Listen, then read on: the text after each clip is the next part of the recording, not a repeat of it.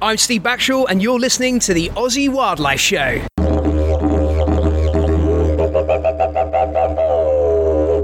All right, guys, welcome to the Aussie Wildlife Show. Adrian here, and I'm here, of course, with Steve. G'day, guys.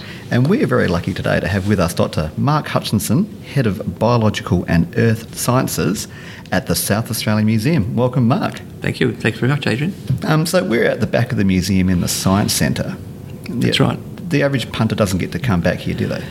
Not so much. You, you can actually during during opening hours uh, come in um, into a small area at the bottom where we have a few things on display to give you some sort of notion of what goes on in this building. But this is is kind of the the engine room for a lot of the museum's knowledge. So the the stuff that you see put on display out the front comes from uh, research that scientists are doing, and they're not just scientists from somewhere else. We have our own scientific staff here at the museum. It's like a small university department with people who are doing new research on uh, uh, animal and, and earth sort of sciences areas, and it's research that usually f- feeds off having a large reference collection. So, uh, you know, biologists work on various things, but what we're able to do is what you would call, say, comparative science very often, where we have a lot of diversity in front of us, and it's it's research that can take advantage of having that diversity, and research of questions that that diversity sort of suggests when you see it in front of you.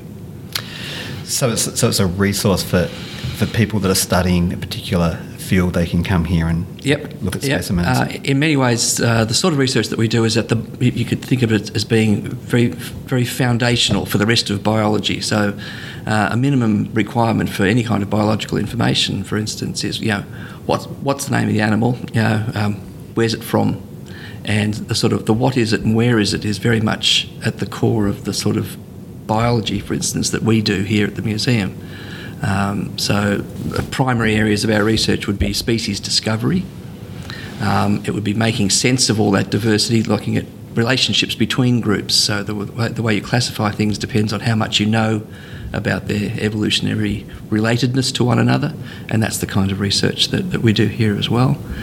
Uh, and we also look at, at how animals work a little bit because we have these reference collections of specimens that have been assembled to document all this diversity, and those animals have with them all of their various bits. So, if you're interested in how skeletons differ and how skeletons might work, whether exoskeletons or internal skeletons, depending on the group that you're looking at, uh, those sorts of comparative studies also get done very often by, by people at the museum. Okay, I mean, I, I met you over a decade ago when I used to collect specimens for the museum with the Scientific Expedition Group, Mm-hmm. and there's an amazing amount of resources here to Oh, do yes. animal animal specimens. Yeah, um, um, what you see in the front of the museum is, is a tiny, tiny little abstract of the the the raw material that's in, if you like, the in the vaults back here. Although museums probably owe their initial existence to being able to put on show things for people to come and see, what we've become is is custodians of our bit of the, the global collection of animal specimens that are available then to uh, ask questions and get understanding about uh, the details of animal diversity, I suppose. And we're in South Australia, which has a Yep. pretty bad extinction record.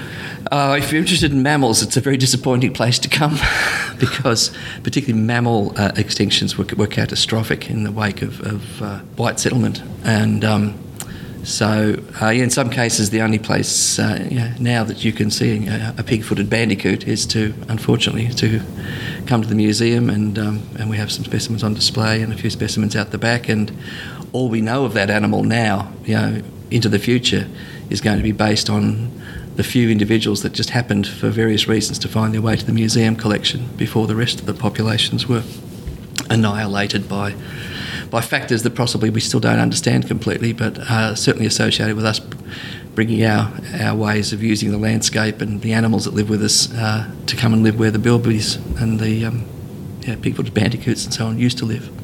Yeah, what an incredible animal, the pig-footed bandicoot.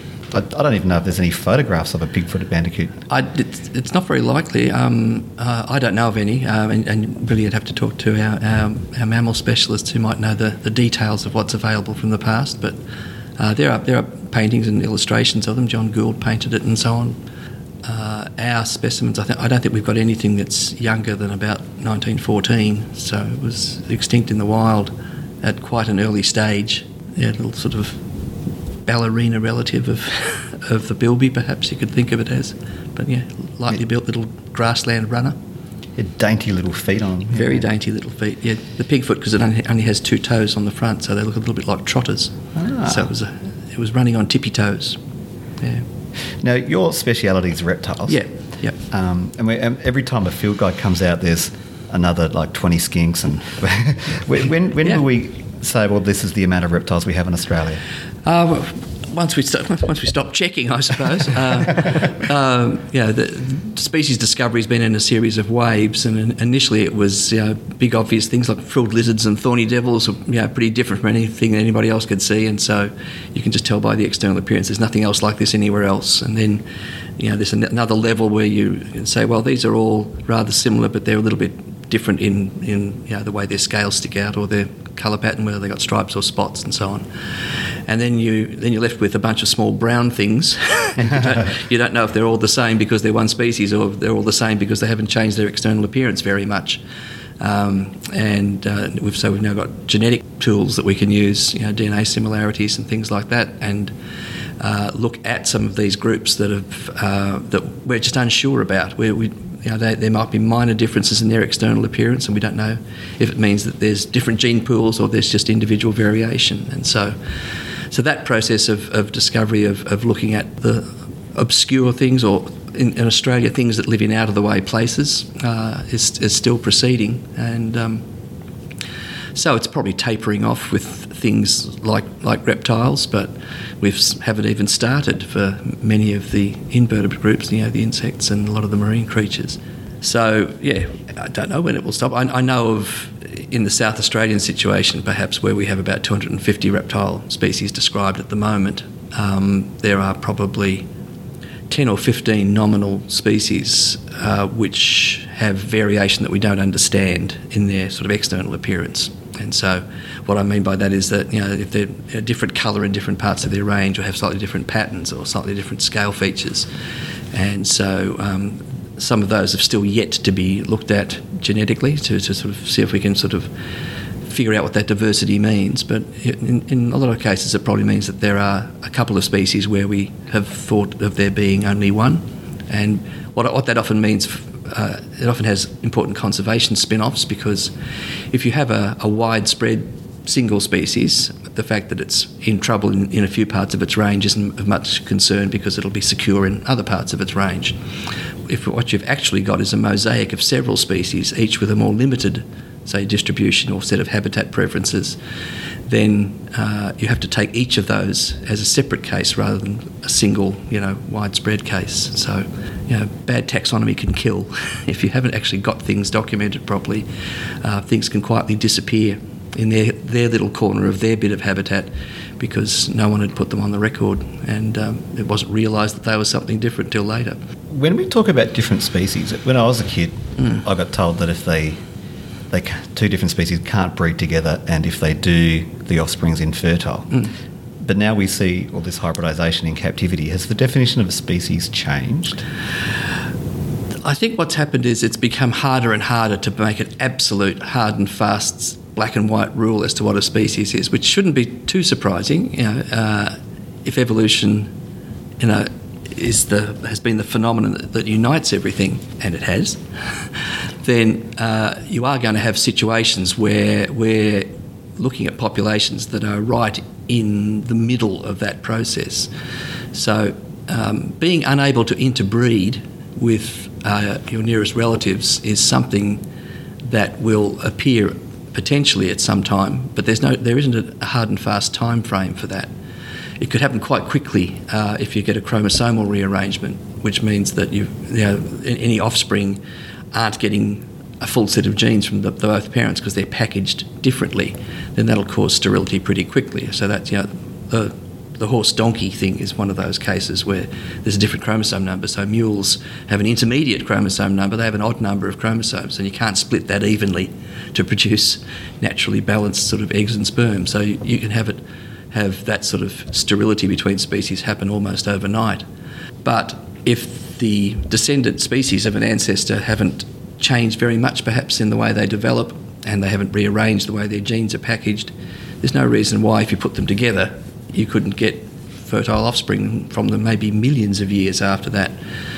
Um, there's the, there is th- uh, an issue with with species definition where these days we tend to talk about, if you like, gene pools we can, because we can talk about those. We couldn't talk about those in the past. We didn't have access to them, but now we can sort of define a, a group of populations genetically and say, well, there's you know, there's no genetic markers that's, that are different from these several populations across this part of their range, but between these and some other set of populations, there's a series of flags that indicate that there's been some some evolutionary time between the, t- the two of them, during which one or both have accumulated genetic changes of their own, markers of their own, that indicates they're on their own particular track.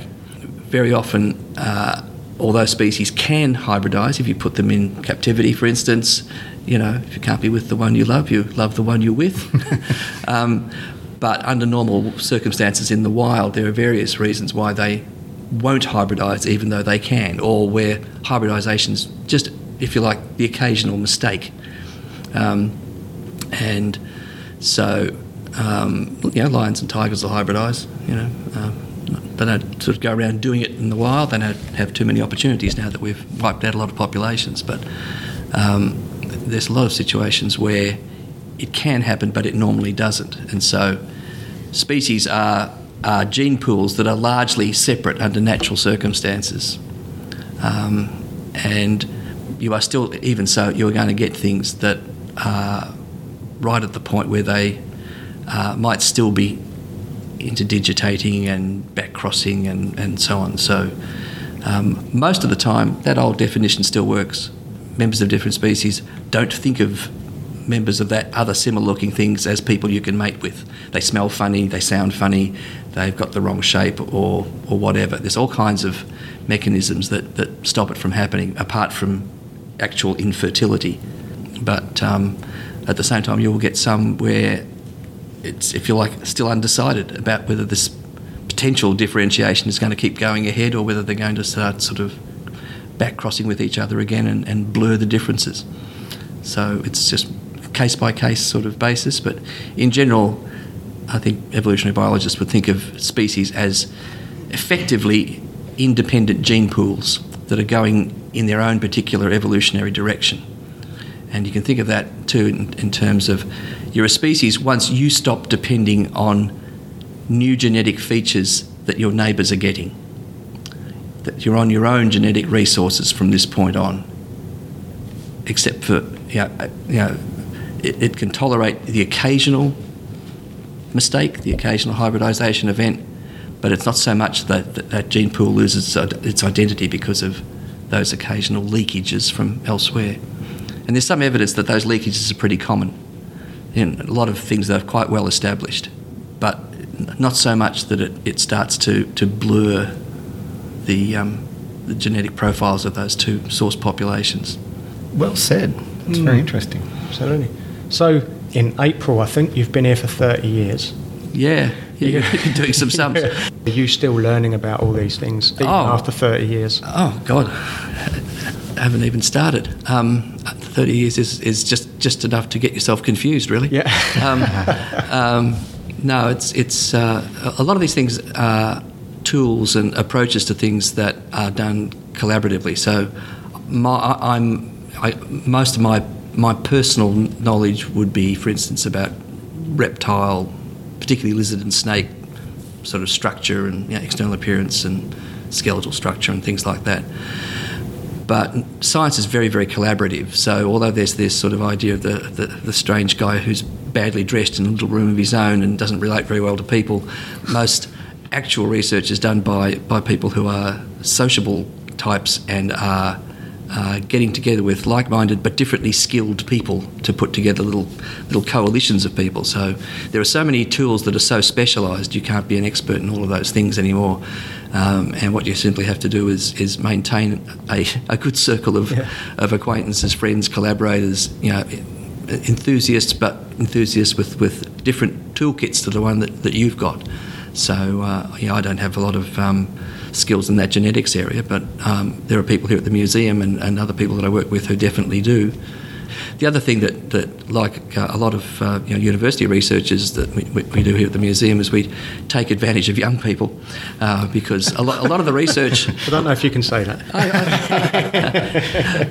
a, a, lot of research is done, uh, you know, a lot of the, the, stuff that requires a lot of time and, and effort and single-minded sort of attention to one particular problem comes from the work of graduate students, PhD and master students. Um, I'm lucky enough that I, uh, because I'm affiliated with the two uh, Adelaide universities, with uh, Flinders and Adelaide, I, I, get to supervise students and things like that, and that's that's where uh, a lot of the new discoveries come because the wonderful aspect of, of, of that is that a student doing a, a, PhD degree gets a couple of years to just concentrate on one thing. Uh, as soon as you get higher up the totem pole and you're doing administrative jobs and, and various other things. Um, your your research is, is not always full, as full time as you'd like it to be. Um, and the the thing with, with students is it sounds like that, that you know they're, they're, trainees and they sort of leave you as a, as a sort of a as a baby scientist or something like that, but they, they actually leave you as a, as a, as a full on scientist who knows more about the subject than you do. Um, if they've done their job properly, they, they leave and they're there. So you actually learn vicariously by by helping other students get started. Um, by the time they're finished, they're the experts and they're telling you what some of this new information is and how to use these new techniques and how to interpret this stuff in a new way. So uh, a lot of the lot of dis- discovery is this sort of collaborative thing, this sort of um, think tank groups of people who are fascinated by some aspect of, of the way the world works and get together to sort of put together the, the toolkit and the time and the effort to try and figure out one question so they can go on to the, the two questions that that then raises. There'd be some amazing conversations held in this lunchroom, I'd imagine. Uh, sometimes. Sometimes. Not necessarily. Maybe um, the lunchroom is just away from it all. Away. Swap recipes. Sometimes it's catching up in the cricket. Sometimes it's catching up with what's in the, the latest episode, you know, episode in, in Nature. But um, uh, it varies. But yeah, well, yeah, water cooler conversations are often where these things start. Um, somewhat, yeah, and a nice thing about being at a museum, you've got people with different interests that way, and so everybody always knows stuff that you don't know, um, and if they're wondering about something out loud, you think, oh, I've never thought of how that would go with, say, the animals I'm interested in, or, or that's a, a tool that we could maybe use to solve this problem. I, I, didn't think we, we could do that sort of thing. So that sort of stuff does sort of um, come up from time to time as well. Just, just with any group of people who've got a kind of a similar set of, of interests and enough difference between them that they're each mining a little bit of um, a different part of the, the, the, knowledge universe, I suppose. Um, talking about new species, mm. the Western Desert taipan. Yeah. It's a recent one it is. That's that's one of the most most fun things I've been associated with, I suppose, recently. You know, we we do find new species of reptiles and things not un, not infrequently when we go into remote places, but we don't expect them to be six feet long. Um, so finding a, a, completely new, unexpected, very large venomous snake was was a surprising thing to be involved with. Um, my part, my part in the story is is simultaneously fun and embarrassing because I I picked up the first specimen of this thing and didn't realise what I had. I thought it was a brown snake because uh, taipans and brown snakes look superficially fairly similar unless you check a couple of the scale features that uh, differentiate them. Um, they're not at first glance very different. And in Central Australia, there are a couple of species of, of the brown snake group which are very variable. So uh, lots of colour pattern variation. And so um, the, uh, it turns out that the Western Desert Taipan uh, looks not, not dissimilar, I won't say really similar, because I have to be honest about that, but not dissimilar to one of the colour patterns you get in the Central Australian populations of, of brown snakes. And uh, the animal that I picked up was, was a juvenile that was about a metre long. So this little snake crossing the road um, stopped. Like taipans, like, like brown snakes, taipans rear up into sort of an S curve as you walk up to them if they're feeling a bit defensive, which is what happened with this little snake. And it was a, a, field trip jointly with the Western Australian Museum and the South Australian Museum to this sort of area on the Northern Territory border in, in WA. So very hard to get to place. And a lot of the specimens went back to the WA Museum, and including this specimen. And it was when uh, Brad Maryan at the WA Museum was unpacking the specimens. He hadn't been on the trip, so he was having a, you know, he was a bit envious that we'd got out there to this remote place and was looking carefully at all the snakes and pulled this little um, thing out and thought, that's funny looking. Um, because, and it was, for a brown snake, its head was much too big.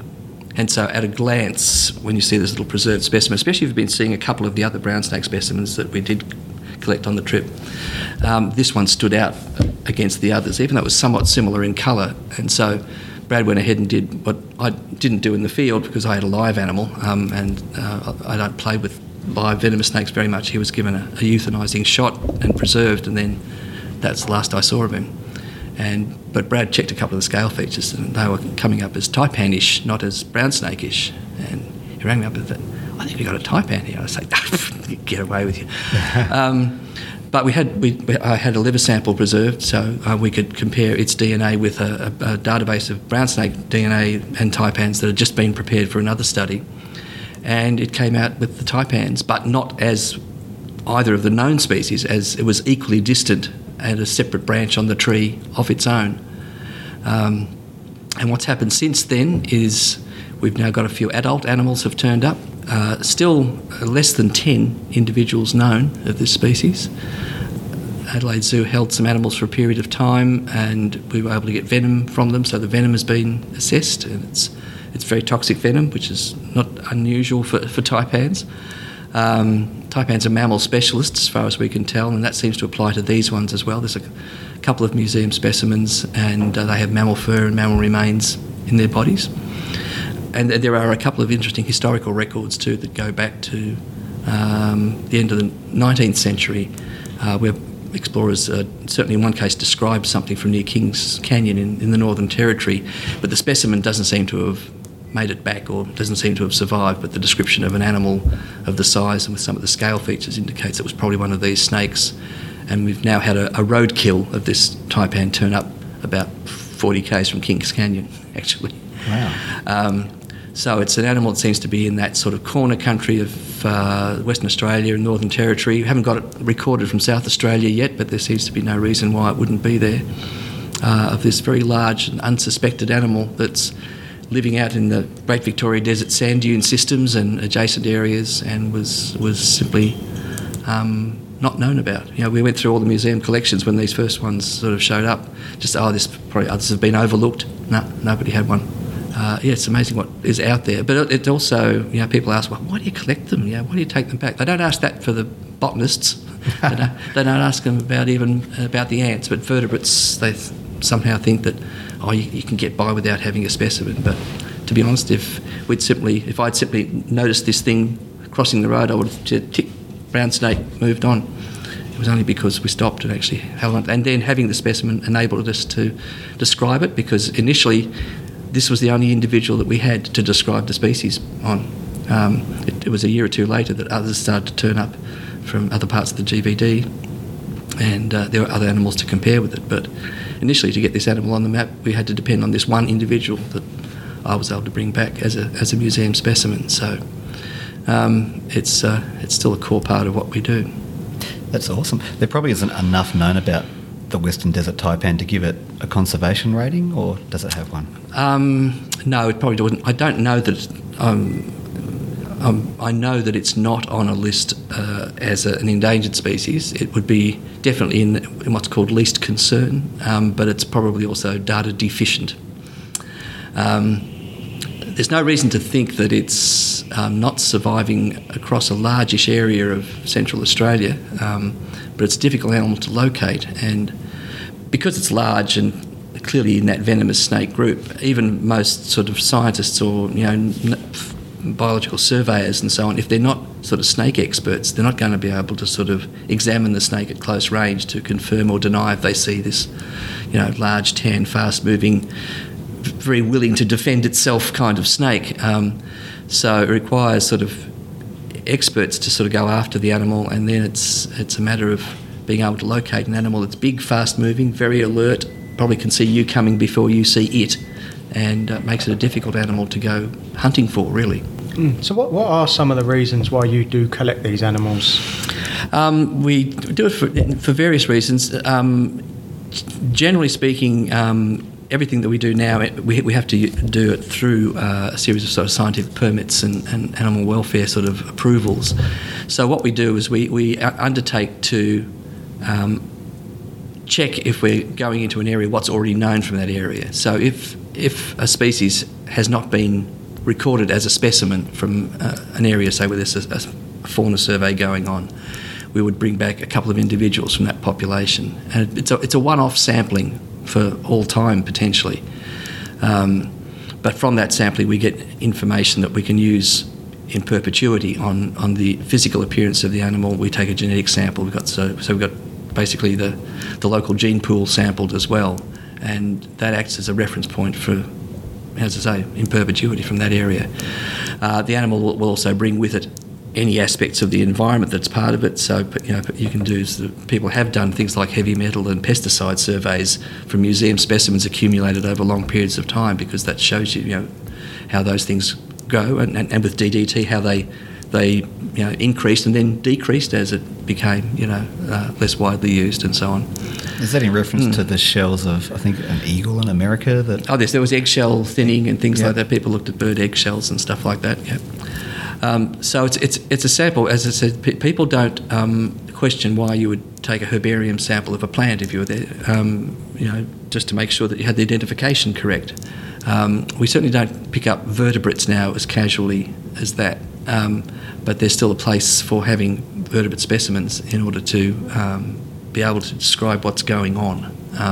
and you can't do that when it's just running around the bush. Um, from the conservation and e- ecological point of view, um, we the, the, way to, to think of, of, that sort of human activity to me is like um, uh, an occasional predator in an area. So, any of these populations that we sample, they are subject to their own predators in those populations and their, and their own pathogens and diseases every day around the clock. Uh, us humans are there for a couple of days. We take one or two individuals. So, it's not something that's going to affect that population one way or the other. But it does give us the most reliable tools we've got in order to manage those those populations. And whether they like it or not, humans are responsible for pretty much all these all these animals continuing to survive. We're going to have the ultimate say so of, of what happens. So anything we do had better be based on the best knowledge that we can get of these populations. Uh, but that said, for, for species that are absolutely on their last legs, and we, and where we suspect the population densities are low, and um, there aren't very many individuals about. In those cases, we would refrain from taking specimens. It's, it's not something that we would do automatically just because one came across our path. So uh, there are situations where we wouldn't be picking up animals to, to take back as specimens because um, we would fear that the populations were so poorly you know, represented that um, we might be doing harm. So but if you're in a remote area, coming across something for the first time in a, in a, a very out of the way place, um, then uh, it's not really conceivable that we would do damage to that population. And it's quite conceivable that if we don't take those specimens, we are actually missing out on a lot of important information.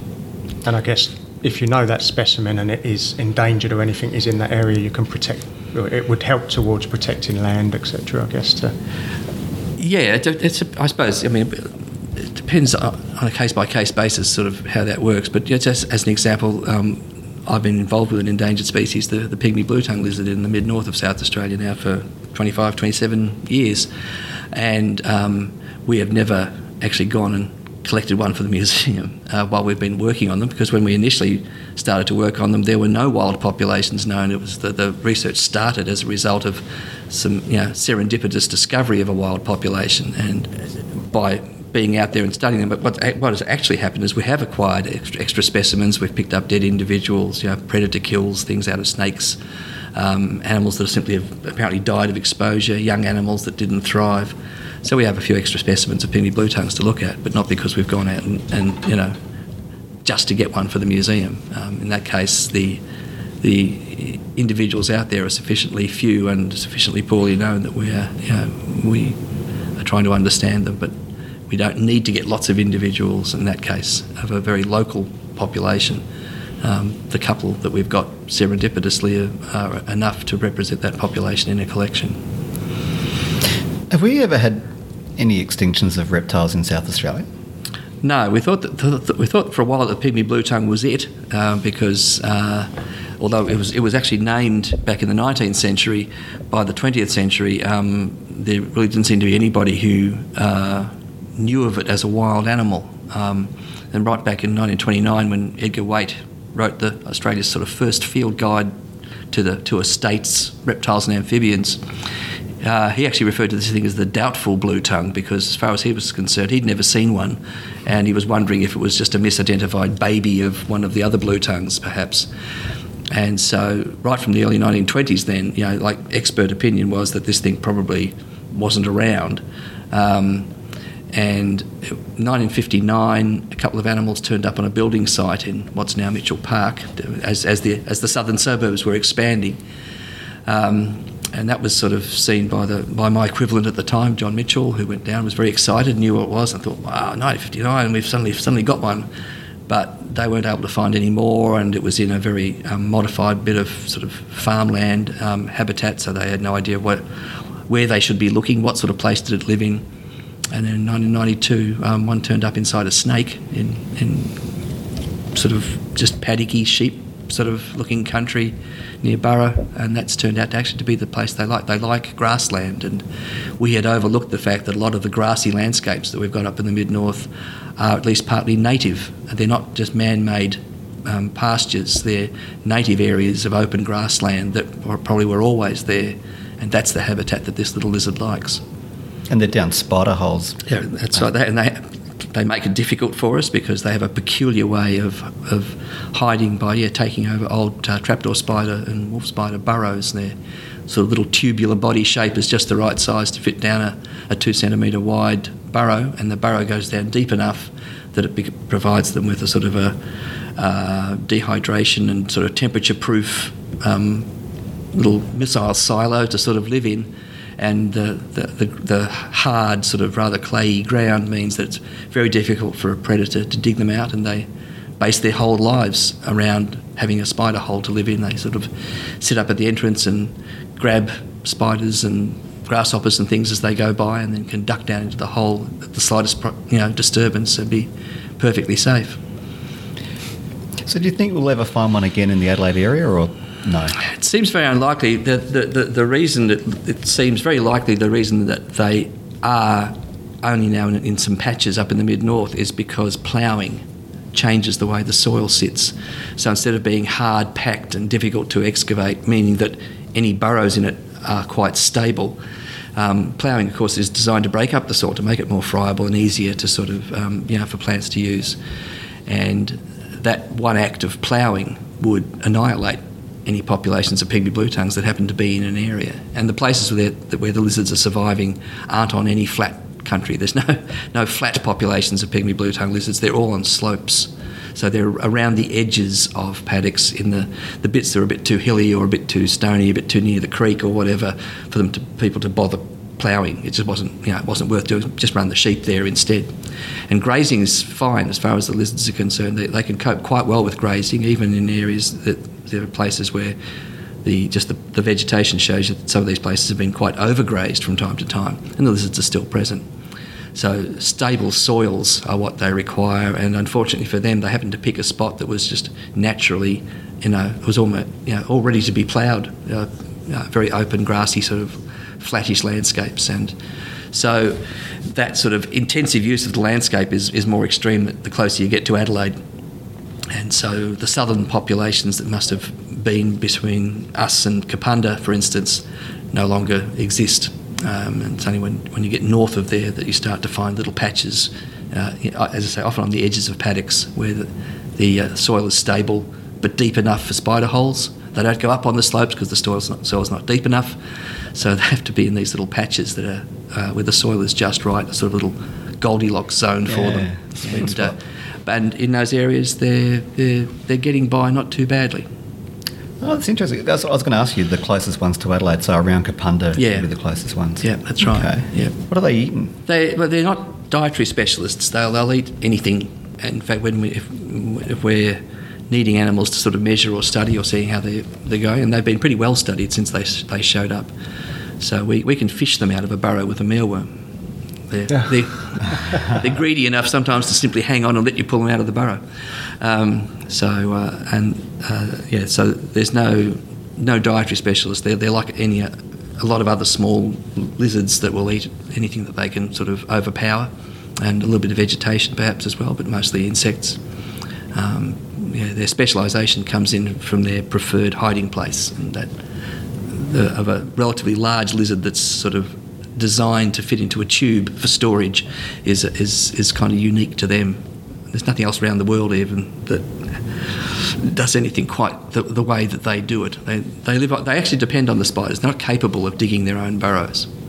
Um, so without the spider coexistence, um, so they need, enough complexity in their ecology and their ecosystems to have uh, the spiders. We, we can provide holes for them. We can uh, temporarily do that, but um, the holes that we can put in the ground aren't permanent. They you know, degrade and fall away, whereas trapdoor spiders finish theirs with a sort of an adobe layer lining the, the walls of the burrow that make them much more much more durable.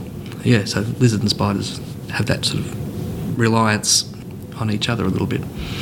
Although spiders, I suppose the spiders don't really care about the lizards all that much. Um, lizards take over empty burrows rather than killing the spider. Um, the the ideal burrows for the pygmies are trapdoor spider burrows that have got kind of bath plug lids, and the lizards simply couldn't get at them even if they wanted to.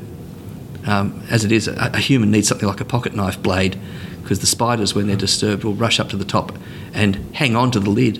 And they're big, strong spiders, and with the, the lid flush to the ground, unless you sort of break the lid open, you can't actually get into the burrow. But the uh, but the um, but trapdoor spiders' uh, life cycle means that once adult males are mature, they leave the burrows permanently and go off and look for love.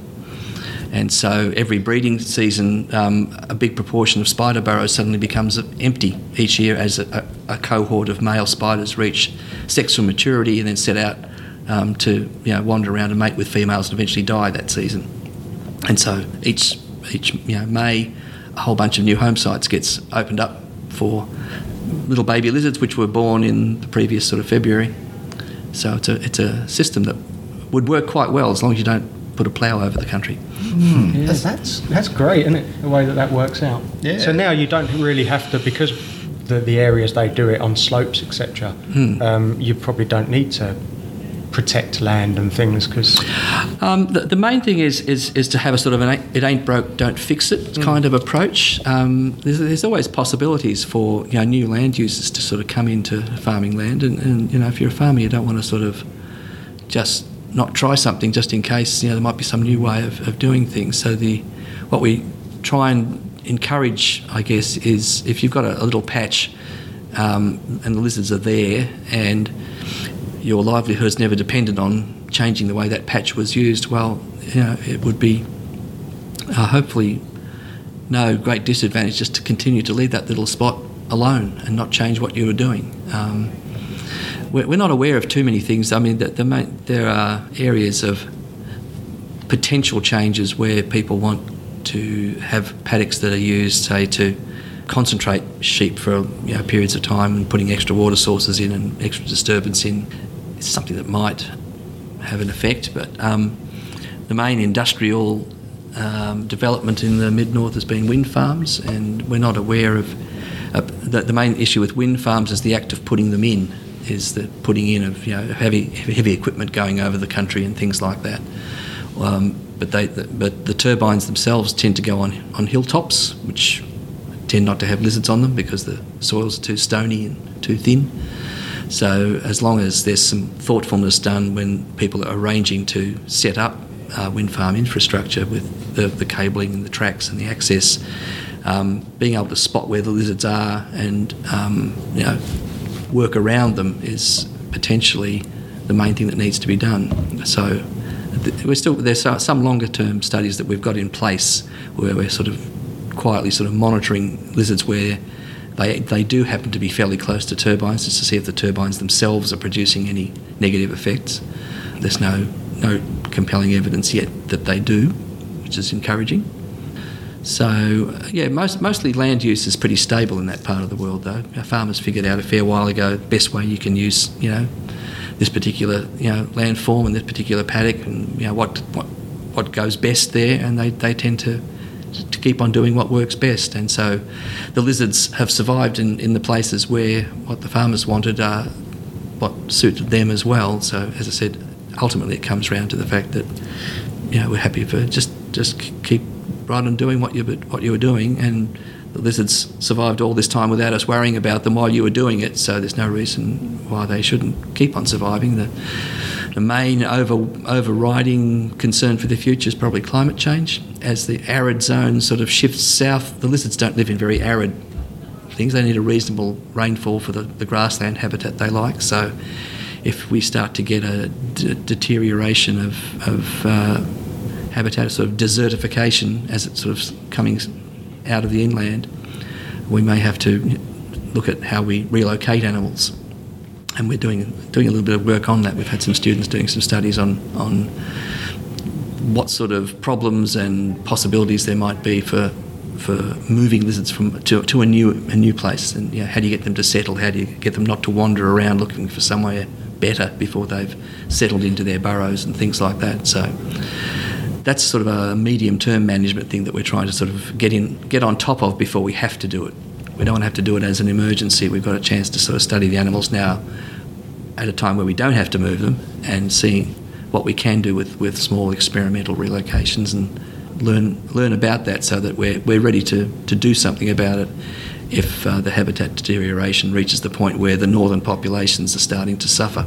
It's almost like rewilding, isn't it? There's an aspect of that, and, and there's a lot of conversations about conservation in South Australia where people are, talking about um, reintroductions and, and, those sorts of things. Um, that's something I haven't got a, a, massive amount of sympathy for a lot of that because I think it sometimes dis- distracts attention from populations that are actually still out there that could use a bit of um, financial support for research to how, how to how to keep them out there putting animals back after they've gone completely is expensive and high maintenance and difficult. And while it's nice to think that they'll be out there again, what in most cases you're going to end up with is kind of a free range zoo.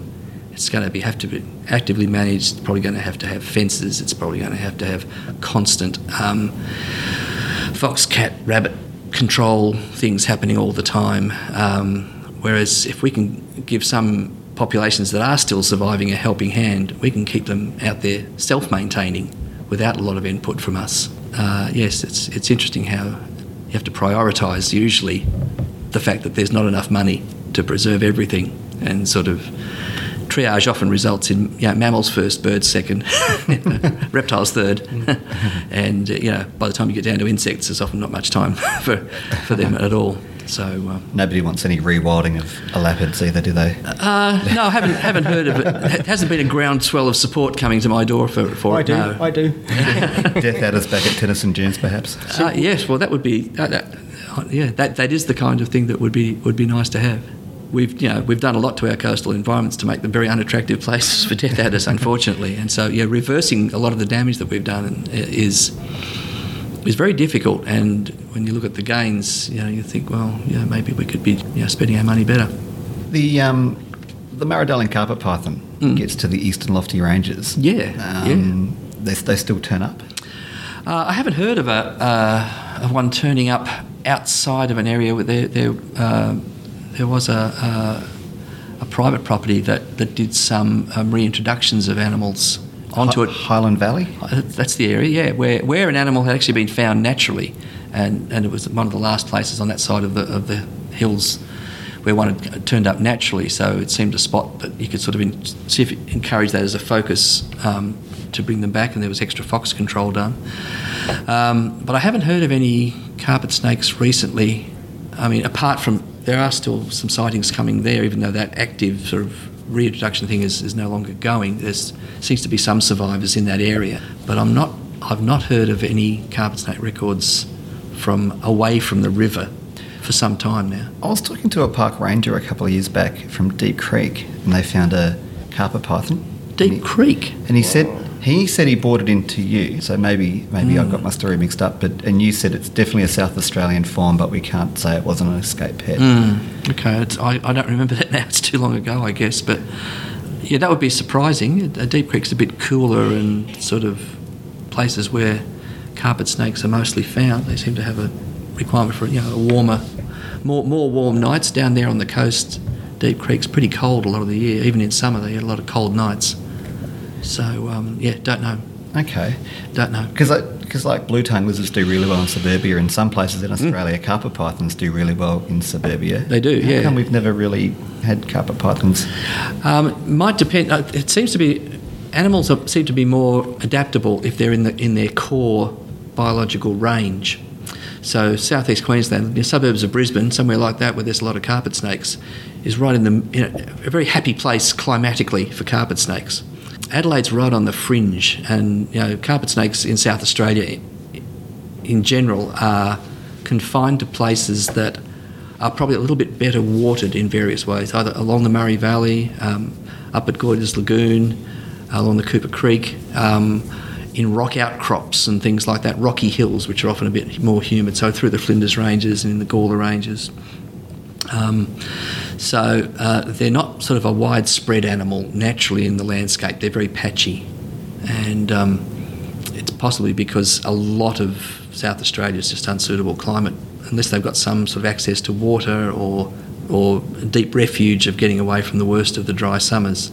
It's just probably too arid, and so. Uh, so our summers are quite different to Brisbane summers. You know, we have these Mediterranean summers where the rain stops in about October and doesn't start again. You know, in any sort of significant amounts till Easter, whereas uh, they've got rain all through the summer in that in that east coast area. So it's a much more humid, much more water available environment than we would have in South Australia.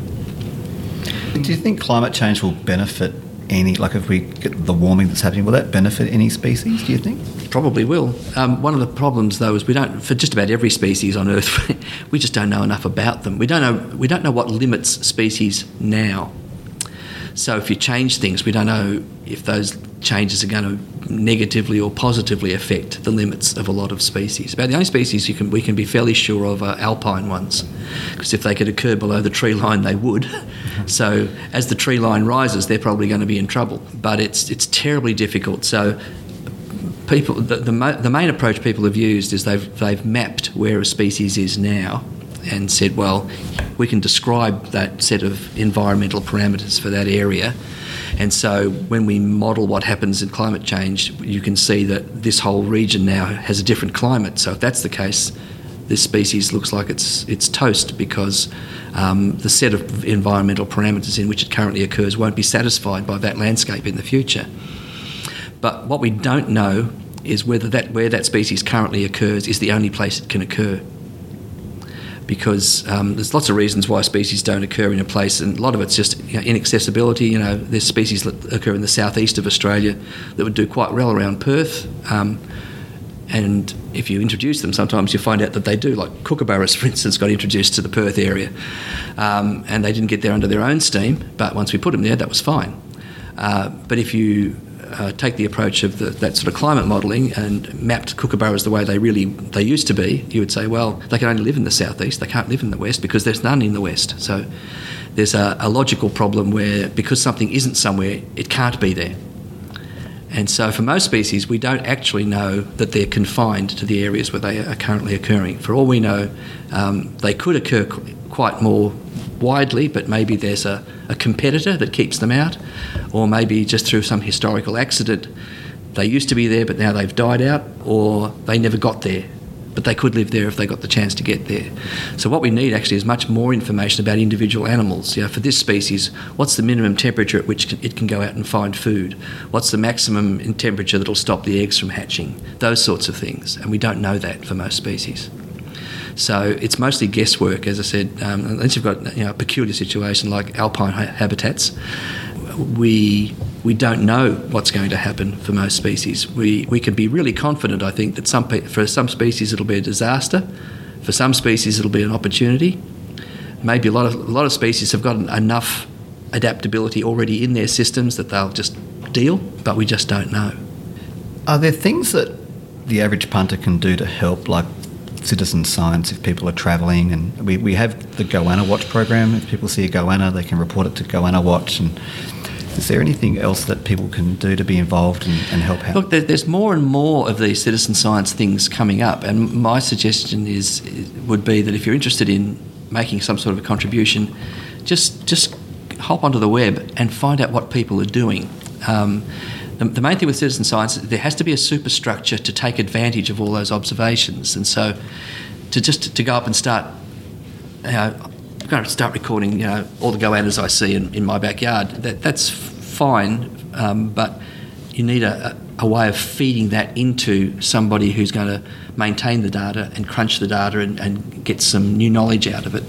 Um, but it is a, a, a, burgeoning area, and um, uh, so my feeling would be um, just get online and, and you could put keywords for the animals that you're interested in and put in things like citizen science or put in things like you know community conservation or whatever with, with your favourite animal or favourite habitat's name and um, join say networks that are already established and there are, there's a whole variety of them in, in different ways that sometimes fairly easy to get a group of people to start gathering observations. What's really hard to do is to have those observations go to some place where they can be assessed and acted on but as I said, those networks are building up, and there's more and more of it. Okay. Um, and mate, if I just ask one last question, so I know your time's valuable. um, is there anything that you're working on right now, or that you're aware of that you're involved in that um, you can share with us? Um, yeah, there's always there's always something going on. Um, uh, I suppose that the, the, the, sort of a research area, I guess maybe that, that I've got involved with lately is something that is is something that is very kind of museum based, I suppose. You know, we, we, have these large collections of specimens that have been sometimes collected, you know, hundred, you know, certainly dozens of years ago. Um, you know, old specimens, old bodies that have been sitting around in the collection for a long period of time. Um, what's interesting is, is that museums, by holding these specimens, can take advantage of new opportunities as they come along. So there are new ways of looking at biological materials that we wouldn't have dreamed of in the past, and so for me, one of these new areas which is enabling me to be involved in studies that better understand skeletons and those that, that, that fundamental bit of an animal's makeup that that you know, makes it work um, is the fact that we now have what's called micro CT scanning. So the, the big hospital CT scanners that you know you can you've seen that on, on videos, might have even experienced yourself, where you, you go through this great big donut and the, the X-rays are not just X. You don't just get an X-ray. The X-rays are turned into three-dimensional pictures of the different, you know, solid objects inside inside a body that are out of sight. Well, there are micro scanners that, that, will, that are designed to take small things like little lab animals, and they they're much more refined in their precision because they're looking at small objects. So you can put uh, in, in the case of lab researchers can can be working say on um, working on bone cancer in rats. Um, you could have a rat that's sort of developed a bone cancer. You can give it some treatment. You can put it in, into these little CT scanners, and it'll tell you if the if the cancer is you know shrinking or expanding or whatever. A dentist working on teeth, and, you know, baby teeth or the teeth of, of animals, how teeth are formed and how they erupt.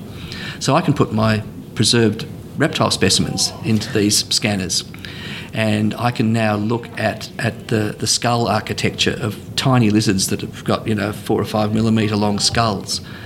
And if I was to look at that on one of my specimens, I'd have to destroy the specimen in order to get the skull out. Um, and then I'd have a tiny little object anyway, it's just pretty difficult to understand. You can look at it under a microscope and maybe you can sort of get a few photographs of it.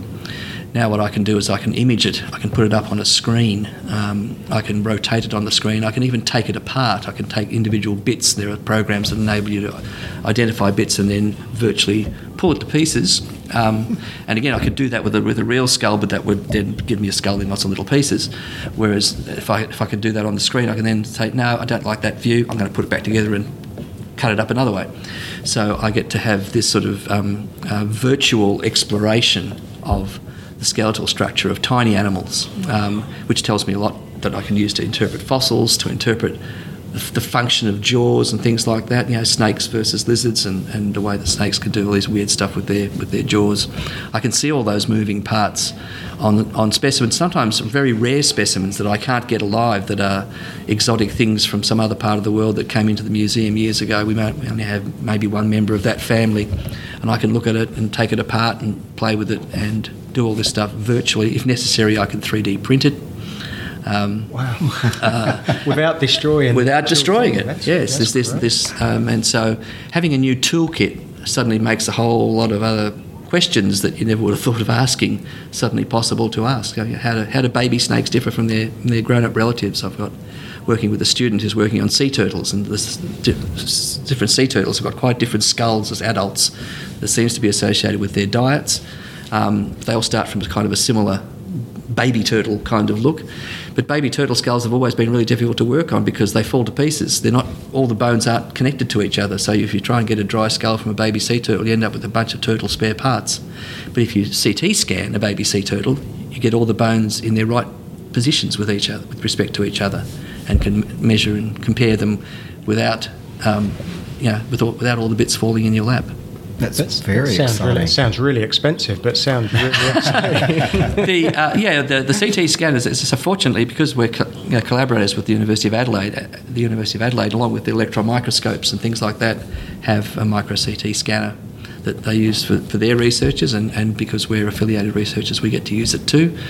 And then all of the, the software that's used to to play with these images, well, we, we get that for ourselves. So I, I can in fact, I use I have a volunteer who's learned how to use the scanner. She's a trusted person, goes over there, works with their technicians, gets the basic scan images, and then brings them back. And then we've got the software and computers here to then do that virtual dissection and, and all the various interrogations you can use to look at shapes and look at the way bones interact and things like that.